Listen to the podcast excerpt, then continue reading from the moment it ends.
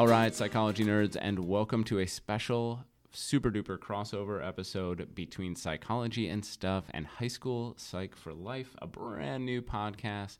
And my co host today is Dana Malone. Dana, how are you? I'm good. How are you? I'm doing really, really well. Um, so we are actually at the Excellence of in Psychology Instruction Conference. I named it. I should probably know the name of it. But it's Epic. Epic. Epic. Yes. Yeah, that's so, what it's called. Yeah. Um, here at UW Green Bay, um, this uh, has been a really great day, and we just came out of a really, what I thought was a really great session that I actually I'm going to want to spend a little time talking about here. But um, so I guess will you start out by just kind of introducing yourself to listeners? Your listeners obviously know who you are, but Psych and Stuff listeners might not. So my listeners, though, like I've been saying, are I think are pretty much just my mom. And then I found out my mom doesn't know how to work podcasts, so I'm not okay. sure anyone's listening. But I've um, been listening. So. Good, I'm glad. Um, I've been listening, so those are the two hits then that yes. I've been getting.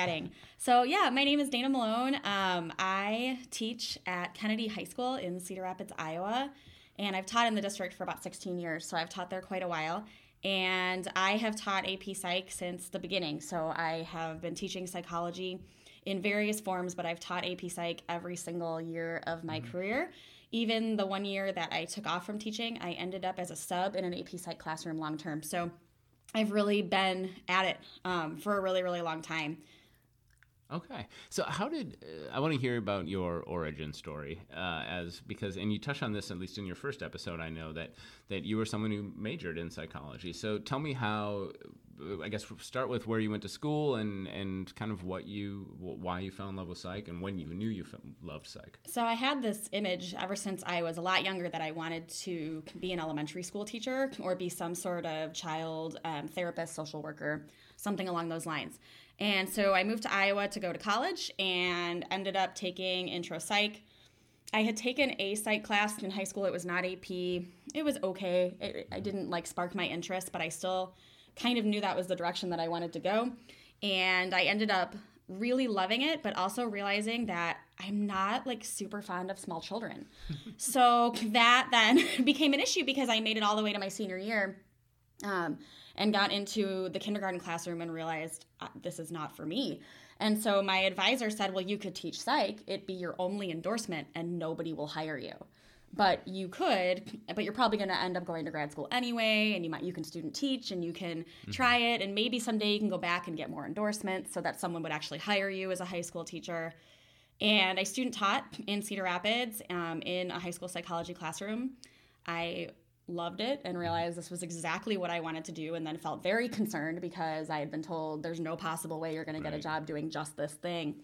And then I got a job doing just that thing and have been doing it for um, 16 years. and I got really lucky. And I did subsequently, um, as part of my master's degree, go back and add some endorsements just mm-hmm. in case.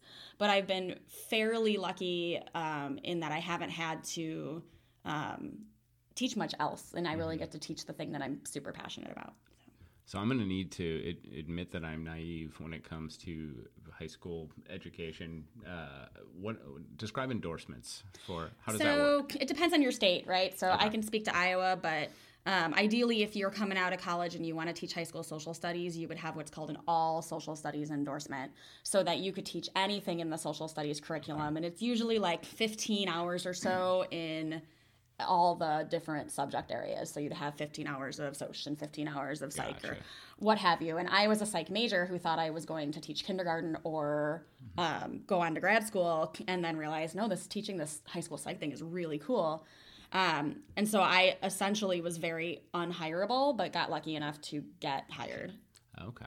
Now, you. Um so you mentioned you've taught psych in uh, various forms. Tell me what that. What are some of the other forms? What yeah. So like? our district um, really values psychology, which is really awesome. So um, we have a general psych class, a semester long general psych class. We have a semester long social psych class specifically focused on wow. social psychology. We have a semester long sociology class, so not, you know, direct, but still in the same kind of family.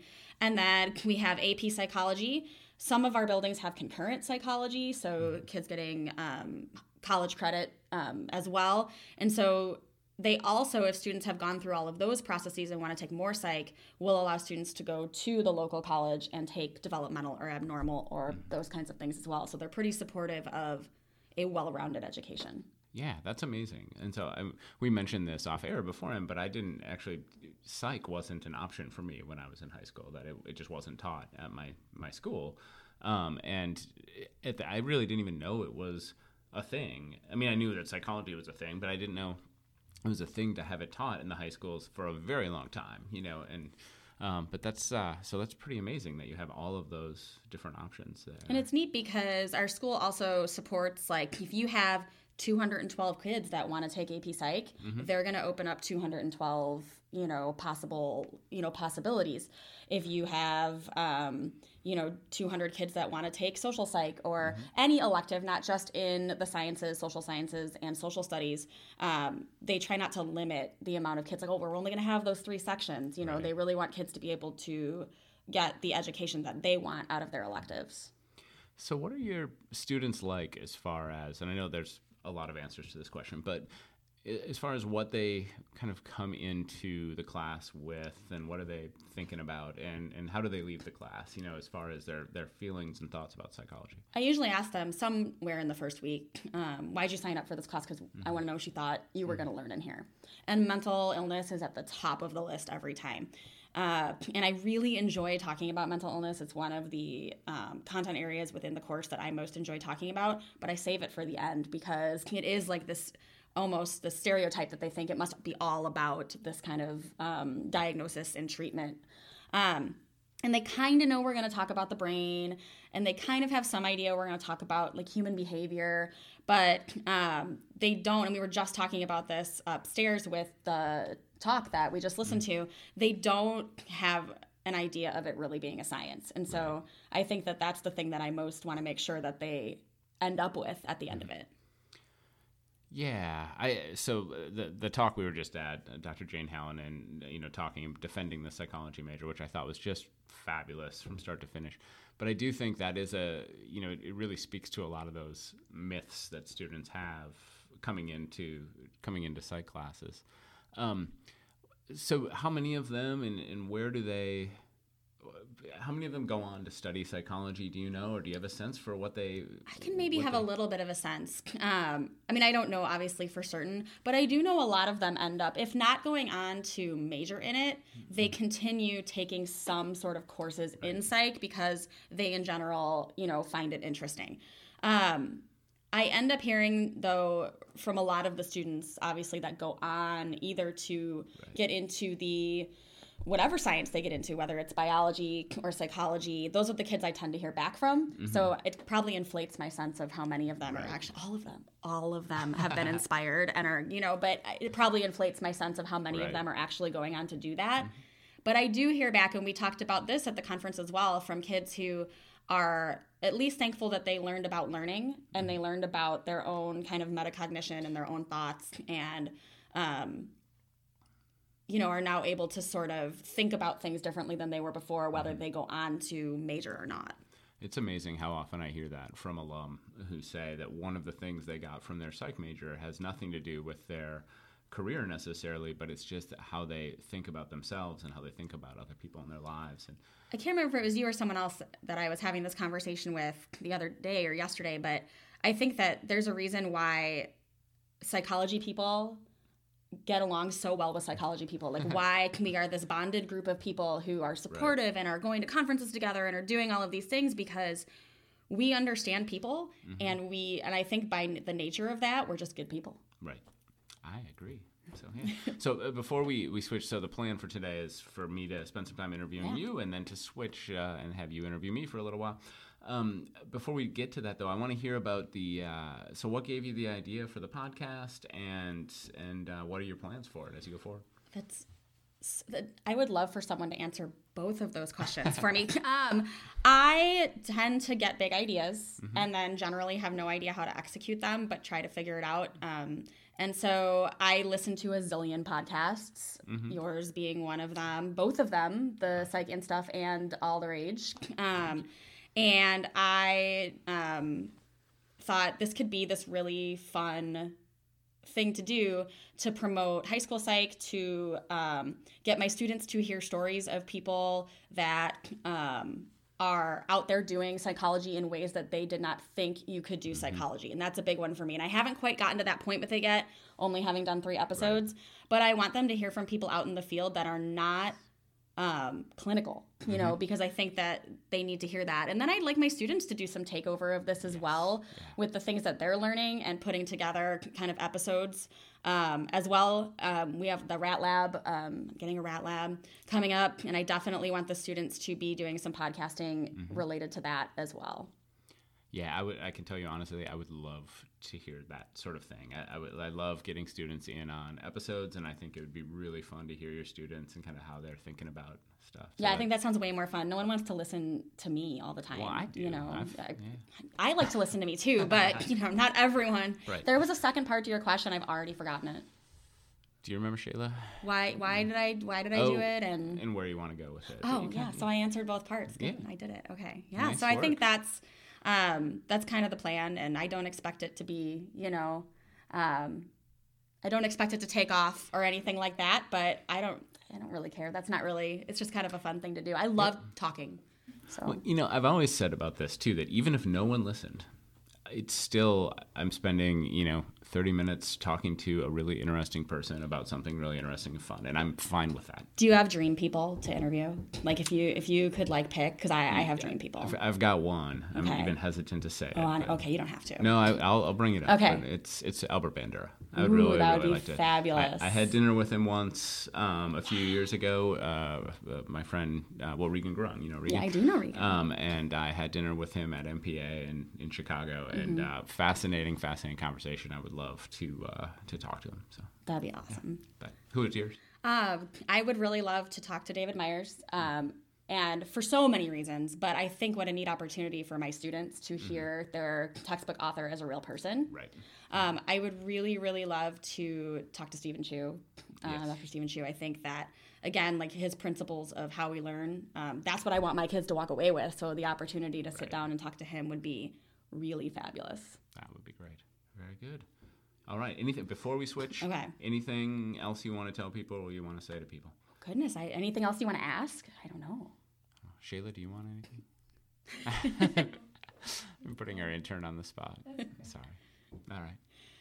So, High School Psych for Life, so far in our three episodes, has kind of been focused on how taking high school psychology has sort of influenced you later. And we were talking just a few minutes ago that that wasn't even an option in your school. No. Yeah. So I never took high school psychology. I um, I went to college with the. You didn't ask my origin story, but I'm going to quick give it to you. I'd love to Um, so I went to college with the uh, with the plan of being a math major. I loved math, and uh, I was going to be a math teacher when I graduated. Um, and I really was excited about that. And part of it was that math in college was harder than math in high school was for me. Is, um, and, and I realized some of that has to do with had to do with a great teacher in high school, um, as is often the case, where you, you learn to love things because you had a really good teacher, and um, and it just didn't translate for me. And so uh, I was, which is not to say, by the way, that I don't still love math. I do. I just it's a different kind of math now, right? I love statistics, and um, but uh, I took psychology my third term. We were on the trimester system, and so it was the like the end of my first year of college, and felt right away this is what I want to do. Um, and had that sort of similar experience that we've kind of heard a couple times today of just like this is and it was a sense of I don't know what to do with it. I don't know what I'm going to do with it, but I know that this is what I want to study. Um, and it, it spoke to me in ways other classes didn't.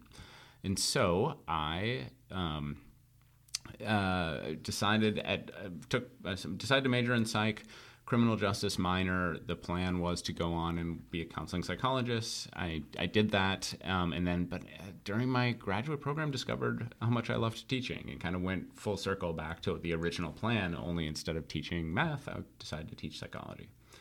And so the high school piece wasn't really there for me, but I had that same experience just a year later. But I was pretty immature as a college student, so it's almost like I took it in high school. So I think most people are pretty, Okay, still pretty immature as college students. So, good, good. um, what areas of psychology are you most interested in, and where has that led you to as far as research? And what would you want my high school students who are going to listen to Mm-hmm. this to know about your research? Yeah, so I um it's funny, you know, I you mentioned having a, a, social psych class in high school. I actually didn't take social psychology until graduate school. That that wasn't a course I took in in undergrad, and it's sort of funny to me because I really think that had I taken it, I would have fallen in love with it and um, and would have wanted to go on and study that. And so I'm a counseling psychologist. Uh, that's what I do. But I do think in my heart, what resonates most with me is a lot of social psychology. Um, and, and that ends up being a lot of who I study because, as an emotion researcher, a lot of emotion researchers have been social psychologists. And, um, and so I end up studying a lot of that. Um, you know, I think uh, so. I'm an anger researcher, as you know, and I've been um, that's where a lot of my passion lies. And I do think that, um, I'm I personally really interested in that. I understand that that isn't necessarily for everyone, but I do think what when I think about the framework that I use to study anger, I think can be broadened out to study emotion in general and to think about how and why people feel things. And I think that that information is valuable to anyone and everyone. It's valuable in the workplace, it's valuable as an educator, it's valuable as a parent, it's valuable as a friend. Um, to really have a good understanding of, of that, of why and how people feel things and how we influence the way other people feel things, that's really important. And so that's kind of the thing that I always want to leave students with is to understand um, to understand emotion in that way. How did you discover that you were interested in anger? So, yes. So, I come from a relatively angry household.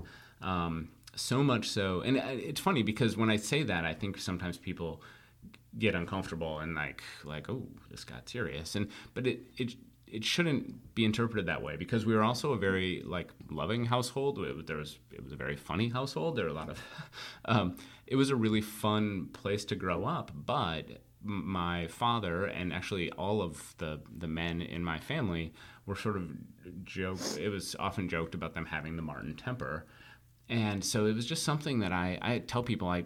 I do the same thing now that I did when I was a kid, which is trying to figure out: Are you mad? And if so, why are you mad? Right? And um, and that's the same thing I've been doing since I was four years old.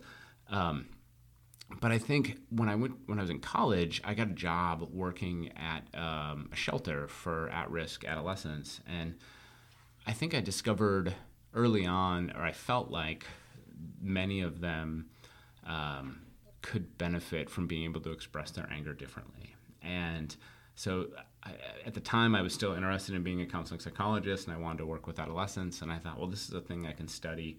Um, it resonates with me personally, but also with my sort of desire to help a lot of these kids. I will admit, in retrospect, one of the things I've discovered is that those kids had an awful lot to be mad about, and they were right to be mad. Uh, many of them. Um, it still wasn't the healthiest way of expressing it, but I, I, I feel differently now uh, about the about who who owned that problem. No, it's interesting that you say that because I was just reading, and of course, now that I'm thinking of it, I can't remember who it was by. But I was just reading some research that talked about the value of not um, not saying we're going to try to get rid of your anger or get rid of your sadness or your depression or your loneliness because those those are feelings we need to feel, mm-hmm. but how to process them and how to work with them. Yep. Yeah, and that's a, a thing I, I like to to preach about anger and about emotions in general is that they're adaptive and valuable. Um, the key is to to know how to use them, and that it's not about you know I'm okay with people talking about anger management, provided what they mean is um, learn to express your anger in adaptive, helpful ways. If the idea is, well, you need to feel less anger, sometimes I think that shouldn't be the goal. Sometimes I think there's plenty to be mad about, and it's just about using that anger in a way that's adaptive and, and helpful. So, what I always like to ask for anyone who's teaching, you know, who's actually in the game of teaching psychology in some way, um, what what is your day you most look forward to, whether it be in your intro classes? Mm-hmm. Do you, t- you do teach intro, don't you? You know, I haven't for a very long time. So See, yeah. I should have done my research. That's okay. No, um, uh, it's been honestly 15 years I wow. think, since I taught intro psych. So okay. I haven't taught it ever at GB. So I did not know that. Yeah, that's right. So let's start with what courses you are teaching. Yep. I teach research methods. I teach um, abnormal psych. I teach psych of emotion, which is a course I created here. Um, I teach a capstone on anger and violence. Um, I used to teach theories of personality for a long time. So, um, as far as the days I most look forward to, Right. so I uh, already answered this in some ways, but so I actually added a section on anger to abnormal because it's not in the textbook in any kind of real way, and so that's always one that I have fun and I think students like. Um, so, so for research methods, I do something a little different than um, some other people. That I have a whole series um, called "What Good Scholars Do," and they're these short little, between ten and fifteen minute, uh, kind of semi unrelated to other things in the, that we're talking about in the class. But they're things like good scholars don't trust their memories. Good col- good scholars um, don't plagiarize, right? Good scholars, uh, you know, and it's this this series about they have problems with our dissemination model or, or things like that, and um, and then I I really like talking about those because it takes us out of. I mean, I love the nitty gritty research methods, like this is how you design an experiment. I love that stuff, but I also like to stop and reflect on big picture things, like like why there's a replication crisis and where that may have come from, and um, how we can address some of those problems and things like that. And so those are the those are the topics that I really love. I like talking about the replication crisis with my students as well because it it almost always comes up. They don't know it as the replication crisis necessarily, but they do know that oh well I hear psych isn't really a science or it's a social science or isn't it a soft science? You know, like they they want to ask me things like that and to talk about how when you're studying people and when the world is constantly changing, not everything's going to replicate Right. 50 years later, 30 years later because we're not who we were 30, 40 years ago. Well, and it's funny to me. I was thinking about this during Jane's talk a little bit uh, ago, and, and that, you know, when she said some of the things that used to be truths are not truths anymore. I said, That's every science, right? I was mean, thinking about that too. You know, every science changes, and every science, you know, ga- gathers new information, and and yeah, I was- completely agree. There was a time when we thought there were four elements, right? there was a time when we thought the Earth was the center of the solar system, and then we discovered we were wrong. and Uh, we admitted it, yeah. and, and moved on. Yep. Yeah. And, and that's what psychology has done, but for some reason we're not allowed to the same way other other sciences are. So you're saying that though in your in kind of your favorite day, Mm-hmm. it's a day that you're sort of like stepping out of the normal routine. Yeah, and talking about some of these big picture issues that I think students don't. I like to make sure students are taking what we're talking about and applying it or thinking about it in this big picture scenario and thinking about like, you know, we still use the same dissemination model, meaning the same publication model that we have been using forever, right? Where you submit to a journal and it's peer reviewed, right? So the editor sends it out and then they send it back with feedback and then it gets published eventually or not. And we don't have to do it that way anymore. Like there's other systems in place. We have technology that allows us to do things differently. And and, and do things quicker and to collaborate more and to think about science in a different way. There's this amazing TED talk uh, about opening science. I think it's called Open Science Now. And it's about, he tells this amazing story about a, a mathematician who put a problem up, what people had thought was an unsolvable problem on a blog and said, let's work together and solve this. And people from all over the world got in on it and started doing this. Uh, Other math professors, people who were math hobbyists, and, and so on. And they, and I can't remember the time frame. Watch the talk; it's brilliant. Um, they solved it, and like we have opportunities to collaborate in those ways, and we don't do it because we're sort of stuck thinking about things in a in an old school way. And um, so I like to talk to students about the importance of of trying to do things differently. I, I also teach AP research, Mm-hmm. and so um, that's kind of a cycle that we get into in AP research of, you know, um, did you click peer reviewed? Well, does it always have to be peer reviewed? Mm-hmm. And what happens if we're using something that's not? And what are the cases? There are cases when that's okay, Mm-hmm. you know, and when you're not necessarily just looking from a scholarly journal database and, and why those other things are acceptable in some cases. And um, they have been very trained to just go that route as well. Yep, absolutely. Fantastic. Um, I would like to know what you hope college students who are going to become psych majors, what skills you'll hope they have when they come to you. When they come to us, wow, oh, that's a good question. Okay, I wasn't ready for it. Um, you know, I think that so it's less about content for me. Um, that and you know, it's less about um, knowing particular things from, say, an intro psych course and things like that, and more about and you use the word skills, but doing particular, being able to do mm-hmm. particular things. And so, you know, what I want for stu- for students at that stage is um, to have a, a, a, general kind of uh, knowledge of research and ability to to think critically in that mm-hmm. way and have those sort of uh, research skills. Um, but also, you know, and this might be an unorthodox answer, but I want students to be able to tolerate ambiguity. I want them to be okay with the fact that we don't always have the answers and that sometimes the answers are contextual and that's okay. And we're what what matters most is not the answers, but sometimes it's that journey and that process and figuring them out. And um, you know, we again just going back to the the talk we were just at. She mentioned the APA Learning Goals 2.0 and the APA Learning Goals 3.0 that are coming out. Well, in the APA uh, 1.0, tolerance for ambiguity was a learning outcome, and I always loved that. Um, I, and I wish it were still there. So if they're listening, as you're framing the APA Learning Goals 3.0, I would like tolerance for ambiguity to be back. You've, you've, let it be known. Yes. Yeah. You've put it out there to the universe. Yep, exactly. Your mom knows how I feel. Right? Not even my, my son, my mom can't, oh, she, she couldn't right. figure okay. out iTunes. So it's just, it didn't happen. Um, I think high school teachers are in a bit of a crisis.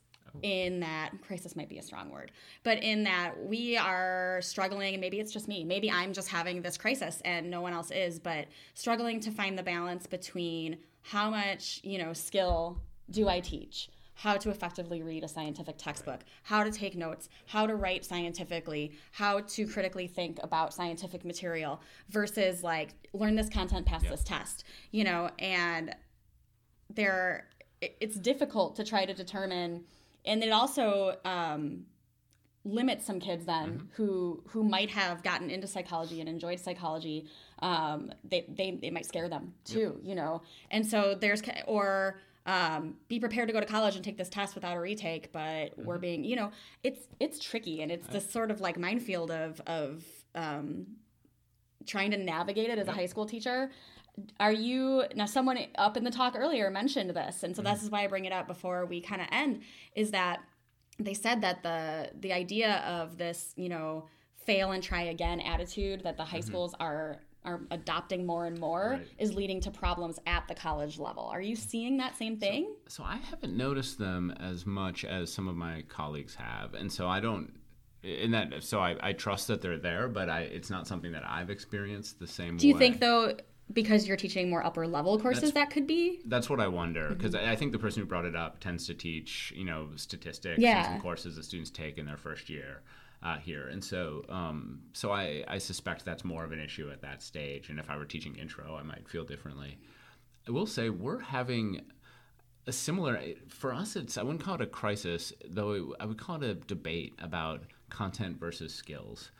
And I am solidly in the skills side of this. Um, and and I w- would put the plug in and say I think we all should be in the skills side of this. Obviously, I'd say that.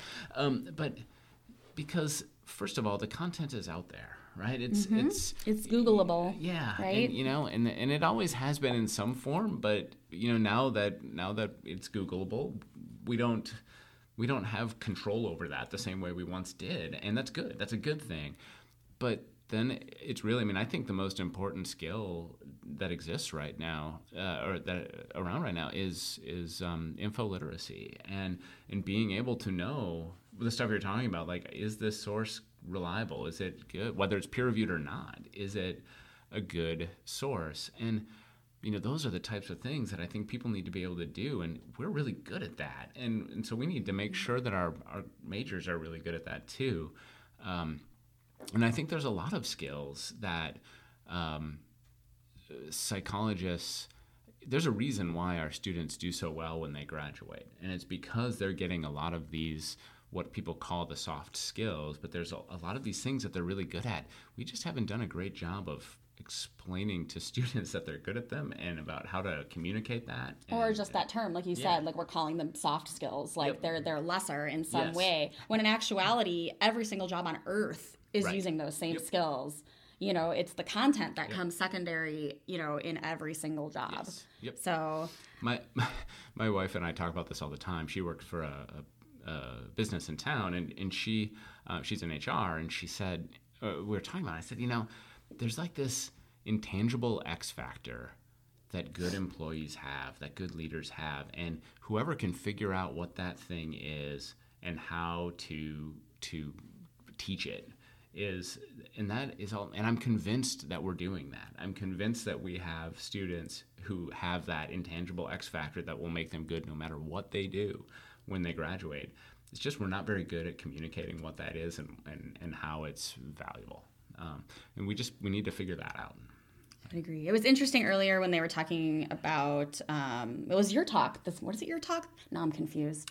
curiosity where we had intelligence at the top Oh, of the yes, was that your yes, talk this yep. morning? Um, where they had an intelligence at the top of the list of um, things that are our best students. Yep. it bothered me. It like got to me. Yep. you know because it's saying that intelligence then is must be fixed I- i guess. It may and i don't i don't Yeah. buy into that. So- Yeah, it was this so this finding that that what when people rate their best ever students, Mm-hmm. they would say that their their best most of them said, 52% said that intelligence was their best quality. And it always struck me as as a weird finding too. for- 52% Yeah. like i always tell my students like my best students you guys are going to be the ones that come to me when they don't get it Mm-hmm. like yeah. Like a willingness to be vulnerable. Yeah, to be like, hey, I didn't get this and I need to learn it. Like those are my best students, Mm-hmm. you know, who are willing to come forward and like be like, hey, I got to learn this, you know, Mm-hmm. can you help me in some other way? Um, My favorite question that a student has ever asked in class is that I described something. I don't remember what we were describing. I described something, and she raised her hand and she very, very kindly said, Could you explain that concept in a different way? And it, like, it was just a nice, sort of refreshing, sort of, I admit that I don't understand this, and I don't think you saying it the same way is going to help. So, is there another way you can say it? And that's a there's a willingness to be vulnerable there that I actually don't see from very many students that I really appreciate it. I was reading, was it? It was Dana Dunn who put out that article about um, in Psychology Today about uh, the blog post about students not coming in for office hours. Oh, you know, I haven't read this yet. Uh, it was good. It was really good, and talking about you know the high school's role in in that as well. And um, he and I just back and forth through social media. We're talking just about how uh, my school has office hours. We call it remediation time. We have time in the middle of our school day when kids can come in and get help. Um, so essentially, it's office hours, and how we're trying so hard to get kids to to do that self advocation, but it's so hard. Mm-hmm. So Yep, I've been to a lot of talks about advising lately um, that sort of say something similar to that. That you know we we've got to be find ways to be more proactive about advising students and kind of catching them before that because we can't always count on them to to advocate for themselves that way. It's just just and so we've got to find ways to encourage them to do that. I could talk all day, but I know that we shouldn't. So So where can people find you? So a lot of different places, but um, I, I haven't set up a lot of separate media for the podcast, but I do have an email address, highschoolpsychforlife at yahoo.com. But I have um, a classroom Twitter, Kennedy, AP Psych. Uh, for Twitter, and um, again, my name is Dana Malone, and I have my more kind of personal Twitter account under that name that I never ever really use. uh, most of the stuff goes out on my Kennedy page, um, but that would be probably the best way to get a hold of me. What about you? Uh, my personal Twitter is, I mean, or my work Twitter, I guess. I don't separate the two, I guess, but it's Rycmart, R Y C M A R T. Um, it's All the Rage blog on Facebook if you want to follow my anger research. Psych and Stuff is at Psych and Stuff on Twitter and Psychology and Stuff on Facebook. Probably should be the same for both, but it's not for some reason. So there you go. Yeah. Great, um, fantastic. Yeah. So um, I've got a couple people to thank before we finish up here. I want to Okay. thank you, obviously, for being at Epic. You're so much better at this than I am. I never think to thank people. I see I'm So- learning here. Yeah. Okay. No, I want to thank I would like for- to thank you. Oh, awesome. Yeah. But no, thanks for being at Epic a second year in a row. This is awesome to have you here and the crew from. Does that mean we're going to see you at ITOP this I hope year? so. It's Iowa what, Teachers of Psychology, No, April, April. 5th, Somebody- I believe. The December one was the Milwaukee thing. Yes. Yeah, well, Milwaukee's cool too. Go Yeah. head to Milwaukee as well. But yeah, I think we're we're the April one. So That would be pretty rad. Okay, putting that in mind. we're gonna have Sue Frantz out um, speaking about um, tech and doing a great keynote and a breakout session. So we're really looking forward to that. Oh, that sounds awesome. Cool. I also want to say thank you to our producer, Kate Farley. I want to say thank you to our intern who's right here, who's been working all day on a Saturday. Thank you, Shayla Warren. Appreciate it. And I want to thank our podcast artist, Kimberly Vlies. I, I don't have as many thank yous. I thank you again, Ryan, for having me out. And um, your recording space is much fancier. And, you know, your microphones are very fancy. And I have to kind of yell at my computer just to get it to pick Ah. up the sound. Um, so I'm learning here kind of how to go about this maybe in a better way. But um, I hope my students listen because I think that they're going to get a lot of good stuff out of this. Um, and I, I haven't been forcing them to listen. Oh. So we'll see if they're actually out there doing it. Thank you. Thanks.